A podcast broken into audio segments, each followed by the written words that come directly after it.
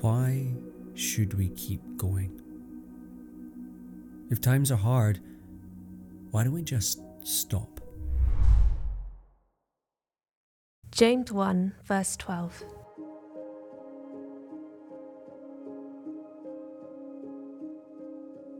Blessed is the person who keeps on going when times are hard. After they have come through hard times, this person will receive a crown. The crown is life itself, and the Lord has promised it to those who love him.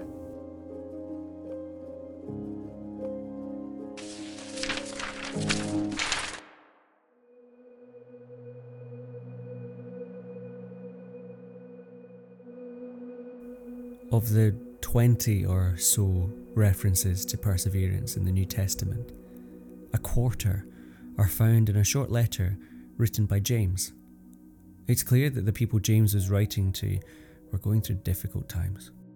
The word perseverance contains with it the acknowledgement that what is passed through is difficult and hard, that giving up or, or giving in would be easier. In today's passage, James is explicit, referring to trials and tests. Sometimes we think that if we have faith, we shouldn't have to have hard times.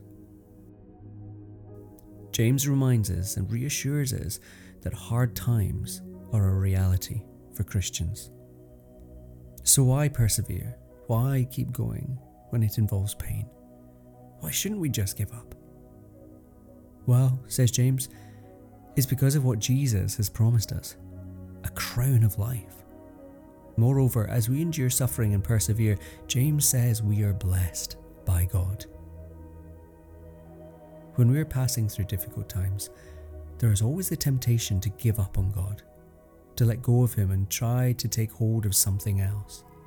But victory and salvation comes from holding on to God, not letting go, no matter what we are passing through. As we do this, God provides, blessing us in the present and sustaining our hope for the future. Keep going, and we'll see you tomorrow.